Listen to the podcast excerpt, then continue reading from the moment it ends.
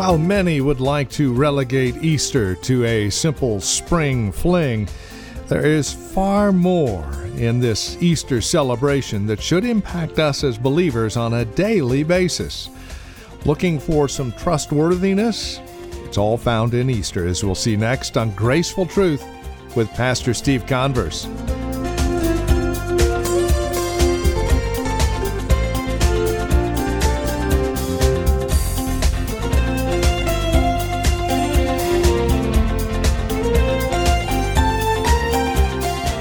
If Easter should tell us anything, it should tell us that our God is trustworthy. He is true to His Word. If we have issues in this life, there is one that we can trust explicitly, and that is our Lord and Savior, Jesus Christ. After all, He did go to the cross, die for our sins, was buried, and rose again on the third day. That is something that we can take to the bank and count on. Here's Pastor Steve Converse now with more. Easter is Resurrection Day. That's what it's all about. Um, I want you to think for a moment, if you can imagine what that first day was like, that first morning, as that buzz of excitement filled the air. It was obvious that something unusual had taken place that morning. Yet no one seemed to really be able to have a handle of it, couldn't get a grip of it. There was a flurry of activity from the very people who were too afraid to be seen or heard after the violent activities of the previous week. Surely something had happened, but what was it? The celebration of the resurrection, beloved, has continued all of these years, because despite the concerted effort to disprove it, the resurrection of Jesus Christ from the dead on the third day stands because it has withheld and withstood the scrutiny of one investigation after another. Secular professors of history and archaeology who have set out to disprove the fact of the resurrection have come away with the clear testimony that history is an ally, not an enemy, of the resurrection. If you stop and think about it in terms of today, Jesus was dead on Friday. He was buried, put in a tomb, and on the third day, He rose from the dead. That would be this morning. And I just want to let you know, I don't know where you're at in your life here this morning, but I submit to, to you this morning that if Christ can rise from the dead, which He did, you and I can trust Him with the problems of our life. Now, I don't know what you think of when you think about Easter, or Resurrection Sunday as we call it, but I like to think about things being full. Church buildings have a larger crowd usually. Usually the music is fuller. The food that fills our stomach makes us full. After the service, many of the houses were filled with family members as they gathered together to celebrate the risen Lord. It was a day of being filled. Yet, Easter also brings with it some things that are empty. Some things that are empty. And when you hear the word empty, I don't know about you, but I think of something that is lacking. Like the time I was driving my motorcycle on two eighty and realized my gas was lacking.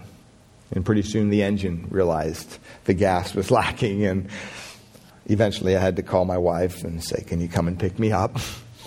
I'm out of gas." Or maybe when you're done eating a fine meal, as many of us will today, the plate is empty at the end. Maybe you're at the end of the month and you're looking at your checking register and you're going, "Wow, I still got bills to pay, but the bank account is empty." We think of something that is without when you think of the word empty.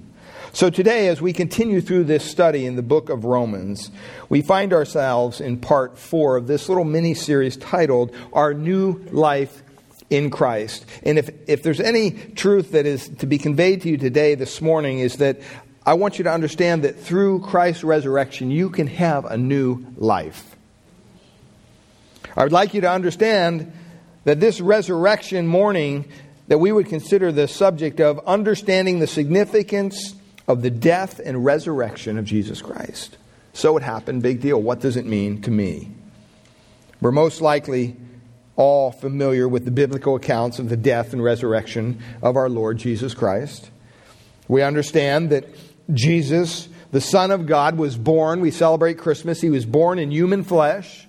He lived, some history tells us, thirty plus years here on this earth as a man, yet still retaining his full deity as God.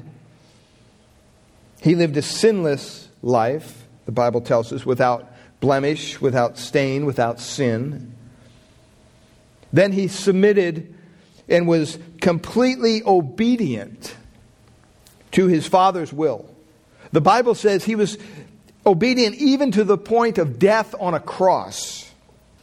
And we understand as the narration goes on that he was buried. But, don't you just love the buts of Scripture? I love the buts of Scripture. But on the third day, Christ rose from the dead. He was completely victorious, beloved, over sin, over death. The Bible tells us that he was seen by over five hundred personal people, personal accounts, personal eyes that set their, their eyes on Christ, the risen Lord. And they testified to that fact that Jesus was brought back from the dead. And that's really the cornerstone of our faith, isn't it? If Jesus had gone through everything, even his horrible, pain-filled death, yet he did not rise on the third day, it would invalidate the very person he was claiming to be, the Christ, the Messiah, the Son of God. It would invalidate all that if he had not risen from the dead. We would be a people with no hope. We'd be a people with no forgiveness. We'd be a people with no joy. We'd be a people with no ability to have a true and lasting relationship with our Creator God. But most importantly, we would be a people who would still be utterly lost in our sins.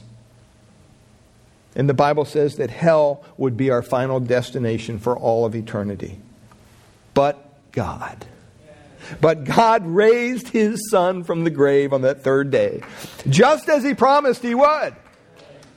See, the raising of Jesus Christ from the dead shows us clearly that his work on earth was not only validated by his heavenly Father in heaven, but that it also a, it was an accomplished work. It was something that was complete. At the end of his life, as he hung there on that cross, he uttered three words. It, what? Is finished. Praise God, he didn't say, I am finished. That's what we would be saying if we were hanging on the cross. Man, I am finished. No, Christ said, it is finished. The work that the Father had given him to die for all the sins of the world, he said, it is finished. And that's the foundational truth of our faith. It's so foundational that the Apostle Paul, the same Apostle Paul that we're going to read a text of Scripture from Romans today, he wrote this, but he also wrote in First Corinthians. And he was once an enemy of Christ.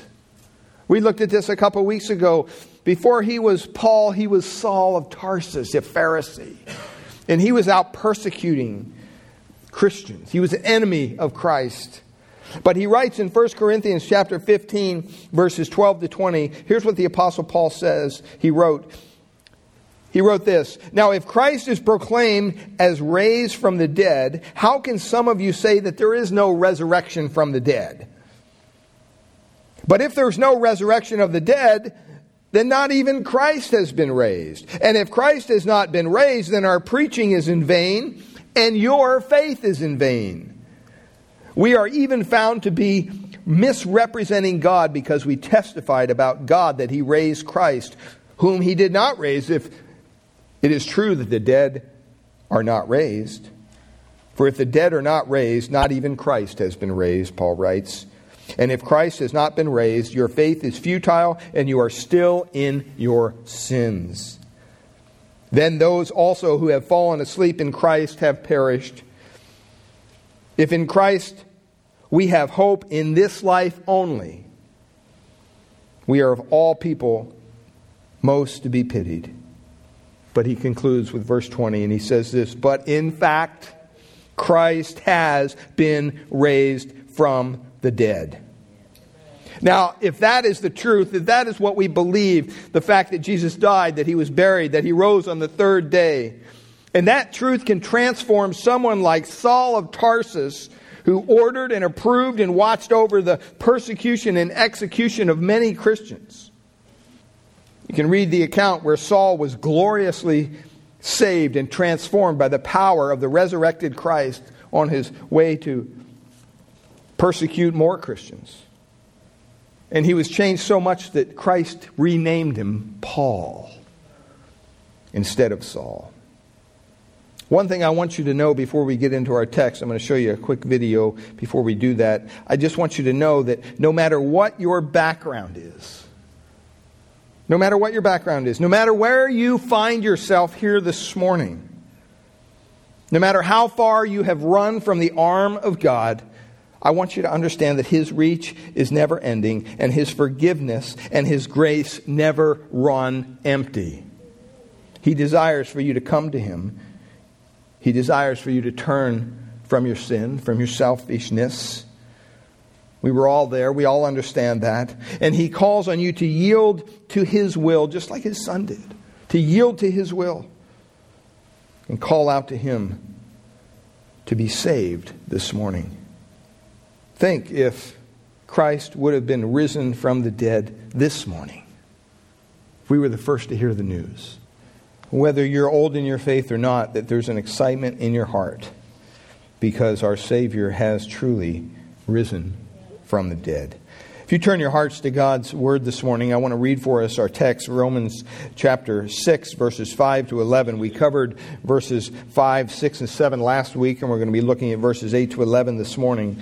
But in Romans chapter six, verse five, the Scriptures read this, for if we have been united with Him, with Christ, in a death like His, we shall certainly be united with Him in a resurrection like His. Let me read that again. We shall certainly be united with him in a resurrection like his. We know that our old self was crucified with him in order that the body of sin might be brought to nothing so that we could no longer be enslaved to sin.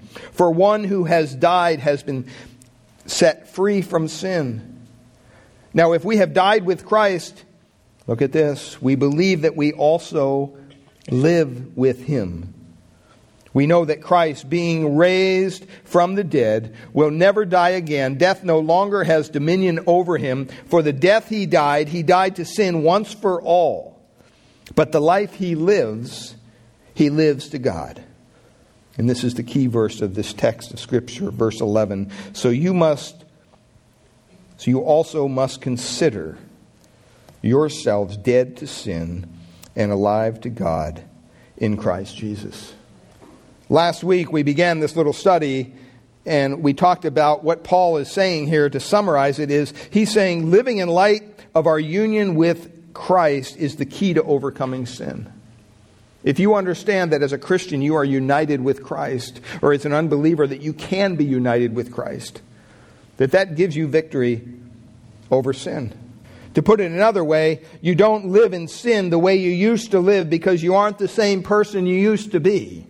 We looked at a couple points. The first one being this, to overcome sin, we have to know that we are totally identified with Christ in the likeness of his death. And the two subpoints there, we are completely united with Christ in the likeness of his death. We talked about that last week. And that union that we have with our Savior means that our unregenerate life is over. It's buried. We don't need to obey our old sinful nature. It's not there. It's in the grave. The Bible says that we died positionally in Christ so that sin has no jurisdiction over us. We don't have to obey the lusts of our heart anymore. For the first time in our lives, when we come to Christ, we have an option to sin or not to sin. In summary, what Paul is saying here, in Christ, sin's power over us has been broken. And let me tell you, that's because of the resurrection. If Christ had not risen from the dead, sin would still be the reigning power in the world and in our lives. When you come to Christ, you cannot hang on to your sin with one hand while you take hold of Christ with the other hand. That does not work. You must have a distinct break with your old life. The Bible says that as believers we became united with Christ in his death so that we would no longer be slaves, it says, to sin, as we all were before we came to Christ. So if you claim to be a Christian, and yet you find yourself still a slave of sin or enslaved to sin, at the very least, beloved, you do not understand your new position in Christ. You do not understand that the old man was crucified, it says, with Christ. And Paul would ask you this question in verse two, chapter six. He says, how shall we who died to sin still live in it? And so, up to this point in our study, we, we've looked at what it means to be united with Christ in the likeness of his death. And that brings us to our message this morning, understanding the significance of the death and resurrection of Jesus Christ.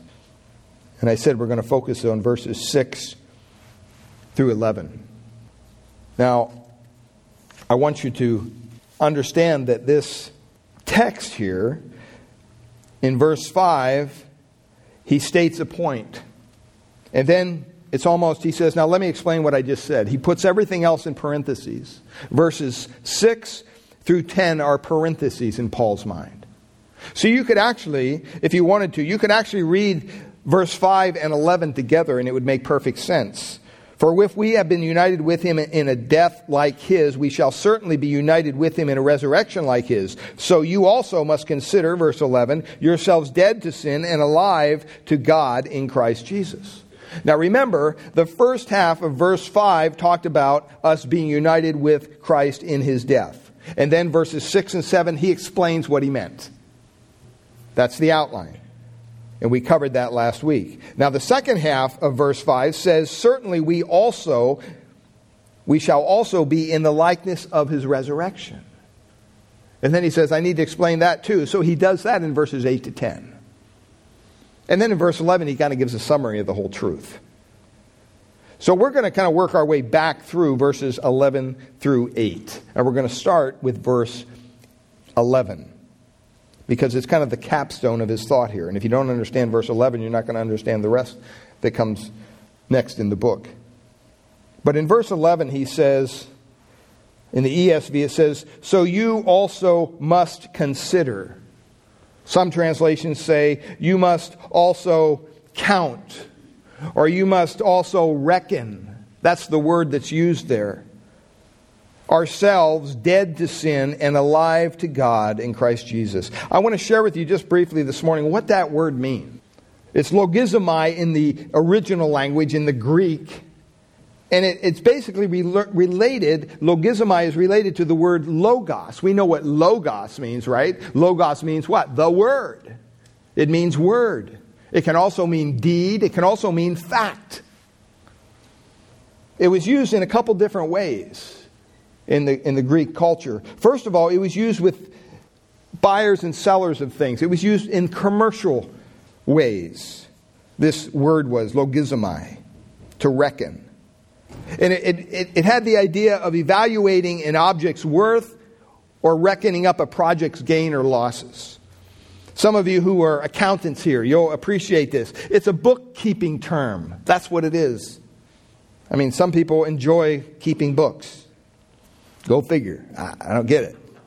You know, that's just not, that doesn't float my boat. I don't know. But some people, man, they just love it. They get in there and, boy, everything's got to add up perfectly. And we get kind of, our in our own English language, we get certain words from this Greek word, logizomai. When you stop and you think about it, we preserve the word in such words as log, when you log something, or log- logistics. All seen the U P S commercial, you know, we love logistics, or logarithm. Okay, those three words represent really logizomai. When you think about a something that's a log, it refers to a numerical record of a ship or an airplane's progress. I remember when I used to drive a limousine, I used to have to keep log into a book how many hours I was driving. And then you had to take a break. You logged it in. You think of the word logistics. It's, it's really a military term dealing with numbers and movements of troops and supplies.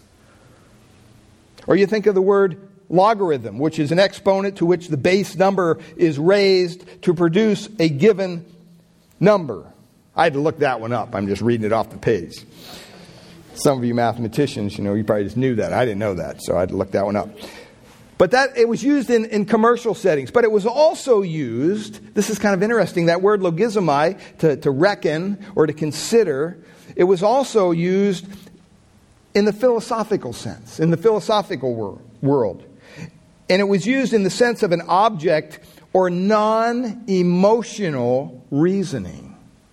Now this is where it gets interesting. You say, what's this got to do with the resurrection? Hang in there. We preserve the meaning of, of that side of the word in our English language by words such as logic or logical. Okay, the common ground in these two uses of the word is that logizomai has to do with reality. It has to do with reality. It has to do with things that are factually true. It has nothing to do with emotion. It has nothing to do with wishful thinking. Nor is it an activity that makes something come to pass or happen. It's an acknowledgement of or an acting upon something that is already true or has already happened. When you think about keeping your books, keeping your check register, okay, if you're if you're balancing your checkbook and you write down in your checkbook, well, I got one hundred dollars. You better have one hundred dollars, right? If you're reckoning that down, you better you better be sure you have one hundred dollars in there. You can't just write down whatever you want. I think I want one thousand dollars. You know, that may be what you want, but that's not the reality of it. See, that's the wrong use of making the log or reckoning your checkbook, balancing your checkbook. Better term would be deceiving yourself or others if you think you have more in your check checking account than you do. It also helps us understand verse eleven to recognize that logizomai has already been used several times here in the book of Romans. And, and every time it's been used, it always refers to recognizing something that is factual. Not something that's maybe true, not something that we hope is true, something that is factual. As a matter of fact, it appears fourteen times before our text here this morning. And it also recurs in Romans eight and nine. And we'll see that when we get there. But the chief use of this word has been in chapter four. Well, we already went through this, but I'll just spare you all the details. But it happens eleven times there. It occurs eleven times there. And Paul is employing it to really show us how our sins have been reckoned to Christ and punished there. And how his righteousness has been kind of credited to us. These aren't just imaginary transactions. These aren't just things, well, you know, you just got to have faith. No, these are things that really happened. Jesus really did die for our sin. He really did suffer for our transgressions. And similarly, his righteousness really has been transferred to our account so that God accounts us righteous in him. We don't have any righteousness of our own.